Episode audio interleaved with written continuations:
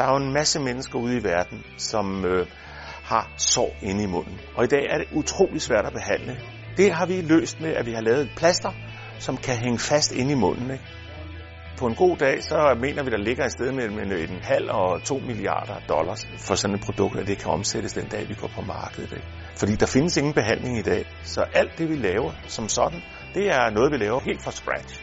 Der er ingen, der har lavet det før. Der er jo mange andre sygdomme, man kunne tænke sig at behandle med det her plaster.